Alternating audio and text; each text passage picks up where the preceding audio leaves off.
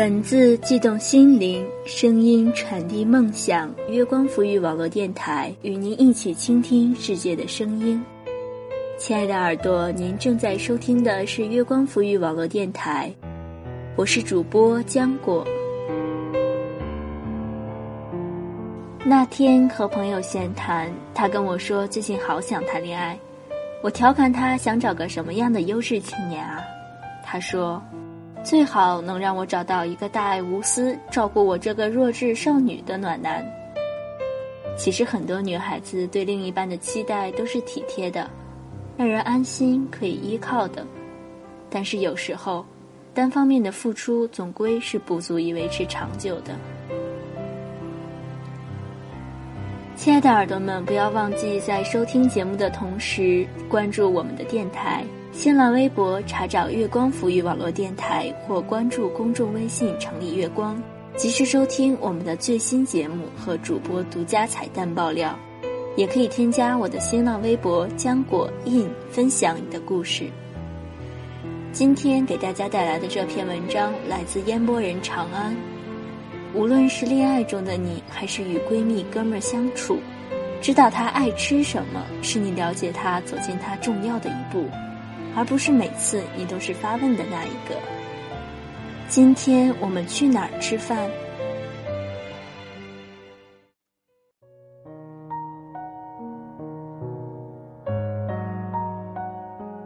我有一个朋友叫瓶子，是个很厉害的人。和他出去吃饭，从来都不用想去哪儿，只要告诉他大概想吃什么，他会迅速把地方定好，提前定做。然后比你早到二十分钟点菜，等你赶到餐厅的时候，第一道菜也几乎刚端上桌子。他熟悉我们圈子里每一个人的口味喜好，知道每一个人习惯去的餐厅。如果去的是陌生的地方，他还会详细的做一份路线图。这种体会可是无论在手机上装多少 APP 都实现不了的。于是大家都很满意，尤其是我。每次和瓶子约饭局，他都要例行公事的问我：“嘿，你想吃什么？”我反问：“谁付钱？”我，瓶子说：“那还有什么好讲究的？只要不是我自己付钱，那当然是吃什么都行。”刚认识瓶子的时候，他还是不是这样的。他很少对周围的事情上心，明明工作不忙，也没有什么消耗精力的爱好，就是不知道每天都在想什么。一个月丢三回钥匙，过马路不看车，差点被公车刮到。和他说一件事儿，不出三分钟就能忘得一干二净。平时也绝不能指望他拿主意，因为他根本就没有主意。他的女朋友佳佳。大多时候，基本扮演着贤妻良母的角色。瓶子对什么事儿都不上心，他就帮他留意一下。瓶子要出差，他提前给他收拾行李。瓶子容易忘事儿，他就都替他记着。我们有什么事儿找瓶子，和他说一遍，再和佳佳说一遍，才能保证不出岔子。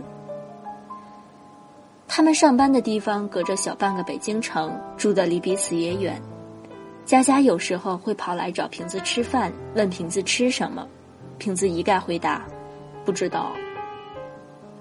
他不知道的事情还有很多，比如不知道周末去哪里约会，不知道情人节是哪天，不知道佳佳生病了至少应该打个电话问一问，也不知道佳佳工作忙不忙，有没有什么烦恼。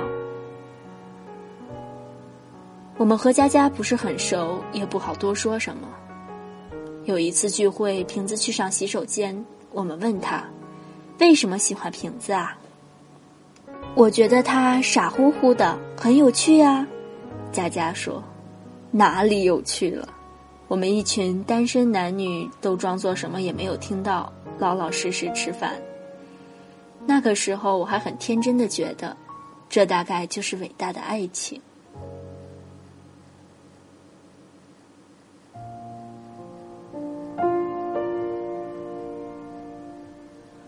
后来我才发现，爱情并不应该是这个样子。谈恋爱大概都有这样一种过程：起初看到另一半的缺点，会觉得很有趣、很可爱；后来就觉得心烦；再后来忍无可忍，恨不能一棍子打死对方。这和爱不爱没有关系，也许就是因为爱，才有了这样的问题。我们都以为佳佳是心宽的那一类人，对瓶子无限包容，但我们都不知道他也有不满，只是把不满都藏在了内心深处。这些不满日积月累，终于在有一天爆发了出来。起因很简单，佳佳上班的时候遇到了一些麻烦，打电话和瓶子抱怨，瓶子嗯嗯嗯的听了半天，一句完整的话都没说。佳佳有些生气，问他在忙什么。我不忙啊，瓶子觉得莫名其妙。佳佳顿了一会儿，直接挂了电话。虽然生气，佳佳还是下班来找瓶子吃饭。我们吃什么？他问瓶子。不知道，瓶子说：“你选吧。”佳佳的火气又窜上来。我不想选，你选。他冷冷的回应。我真不知道呀，瓶子说。那别吃了。佳佳说：“他走在前面，瓶子默默的跟在后面，两个人谁也没说去哪儿，就绕着公司楼下转圈儿。你到底想好吃什么了没？”佳佳转身开口问。瓶子正神游物外，一下睁大眼睛：“不是你在想吗？”他反问：“为什么什么事情都是我想？”佳佳又生气了，大声说。为什么什么事都要我来替你做决定？我今天很累，给你打电话，你也心不在焉。你每天都在想什么啊？你对我一点儿都不在乎。佳佳说：“谁说的？我很在乎。”瓶子几乎是下意识的说：“那我问你，你知道我喜欢吃什么吗？你问过我工作累不累，哪天高兴，哪天不高兴吗？”佳佳接二连三的问：“我不高兴的时候，你主动安慰过我吗？我和你说过我最近可能要调岗，你记得吗？”瓶子张了张嘴，说不出话。佳佳瞥他一眼，叹口气：“我问你个简单的吧。”佳佳说：“附近我最喜欢吃的店，都说哪家？”瓶子一头雾水，搜肠刮肚的想了十分钟，才说出一家餐厅的名字。佳佳反而沉默了。算了，我不该问你这种问题。佳佳说：“瓶子还想据理力争，说那次不是你说想吃，当时是你说要去的。”佳佳发火：“我根本就不喜欢那家。”瓶子只好闭上嘴不说话。他们也没有继续交谈。佳佳看上去很伤心。瓶子也找不到话题来说，两人不欢而散。佳佳没让瓶子送她，自己打车回。瓶子坐地铁回自己家，时候不早，地铁上人不多。瓶子靠着位子打瞌睡，忽然听到旁边座位上一对情侣低声说话。男孩给女孩看了一眼手机，女孩很高兴的喊了一声。你买了剧场的票？女孩问。男孩笑得很憨厚。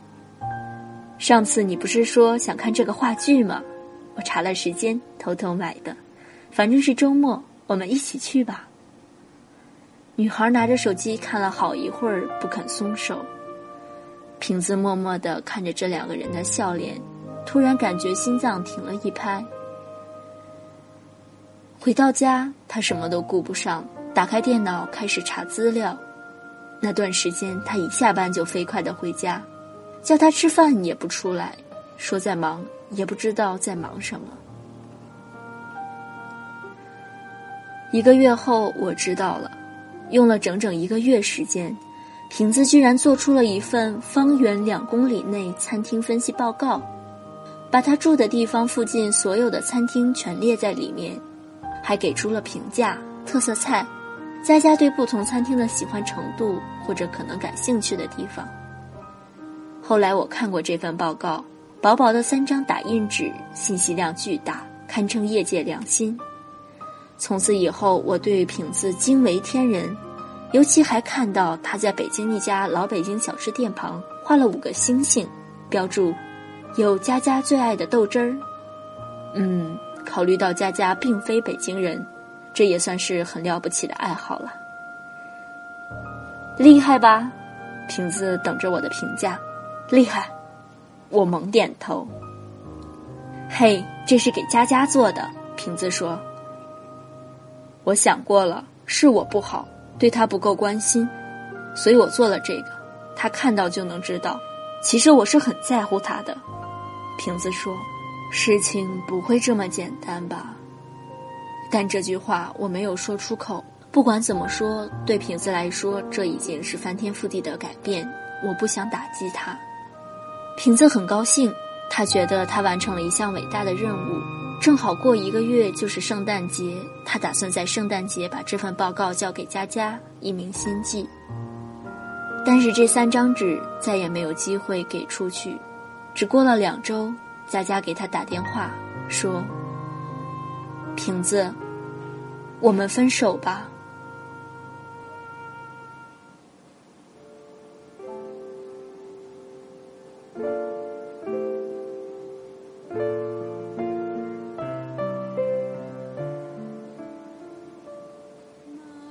再见到瓶子是半年之后，他叫我出去吃饭，去一个我没去过的地方，说好五点半。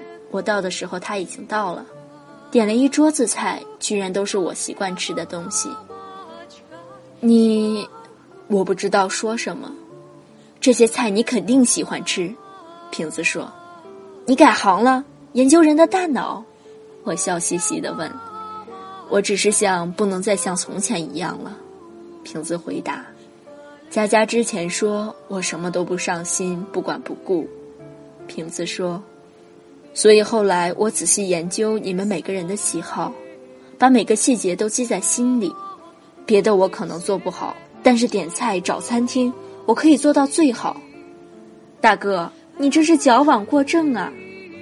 当然，这句话我也没说，人家请客呢，我还能挑食。于是我开心的坐下吃饭。你后来和佳佳联系过吗？吃到一半，瓶子忽然问我，我一愣，随即摇头。我没骗他，佳佳和瓶子分手后就没再跟我们中的任何一个人联系，估计也没和瓶子再联系。瓶子脸上掠过一丝失望，又很快消失。那算了，也没什么。他说：“我就是觉得，之前很对不起他。那次做那份餐厅报告，你知道我为什么花了一个月时间吗？不是因为餐厅不好找，而是因为我想不起来家家都喜欢吃什么。”我呆呆的看着他。你不觉得可笑吗？瓶子说：“我说喜欢他，在乎他，但我连他喜欢吃什么都不知道。”他喜欢什么东西，有什么习惯喜欢，通通记不住。那次我突然意识到，其实我在乎的只有我自己。所以他生我的气，和我分手，我不怪他。瓶子又说：“如果不是这样，我可能永远不知道我自己犯了什么错。”我斟酌一下，说：“其实……”瓶子摇摇头，打断我的话：“我知道你想说什么。”他说：“你想说这段感情里面，不只是我一个人的责任。也许他应该多给我一些机会，等一等我，等我自己做出改变。但我不想考虑这些。”他又摇摇头。一段感情走不下去，肯定是有问题，要么其中一个人出了问题，要么两个人都有问题。他又说：“我宁愿是我的问题，在我眼中，他一直都是完美的。”哪怕，哪怕现在我们分开了，瓶子想一想，笑了笑。可能是因为我还喜欢他吧。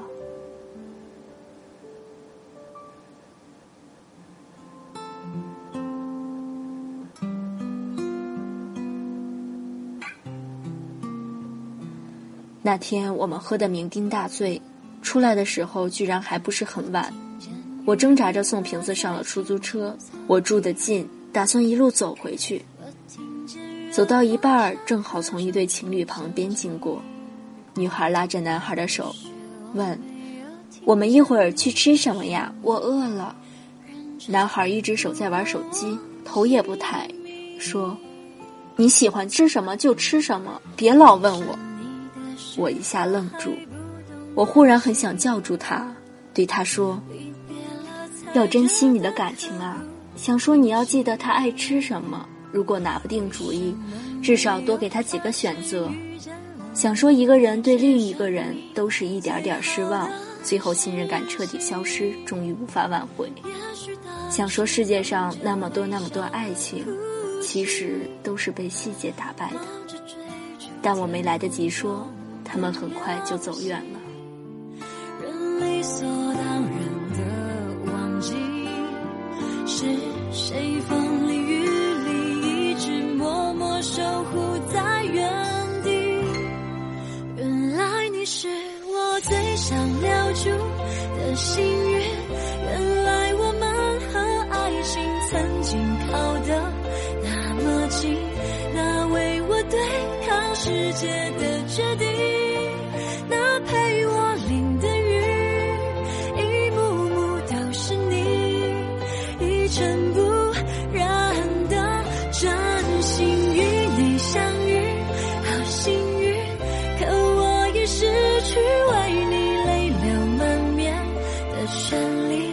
但愿在我看不到的天际，你张开了双翼，遇见你的注定。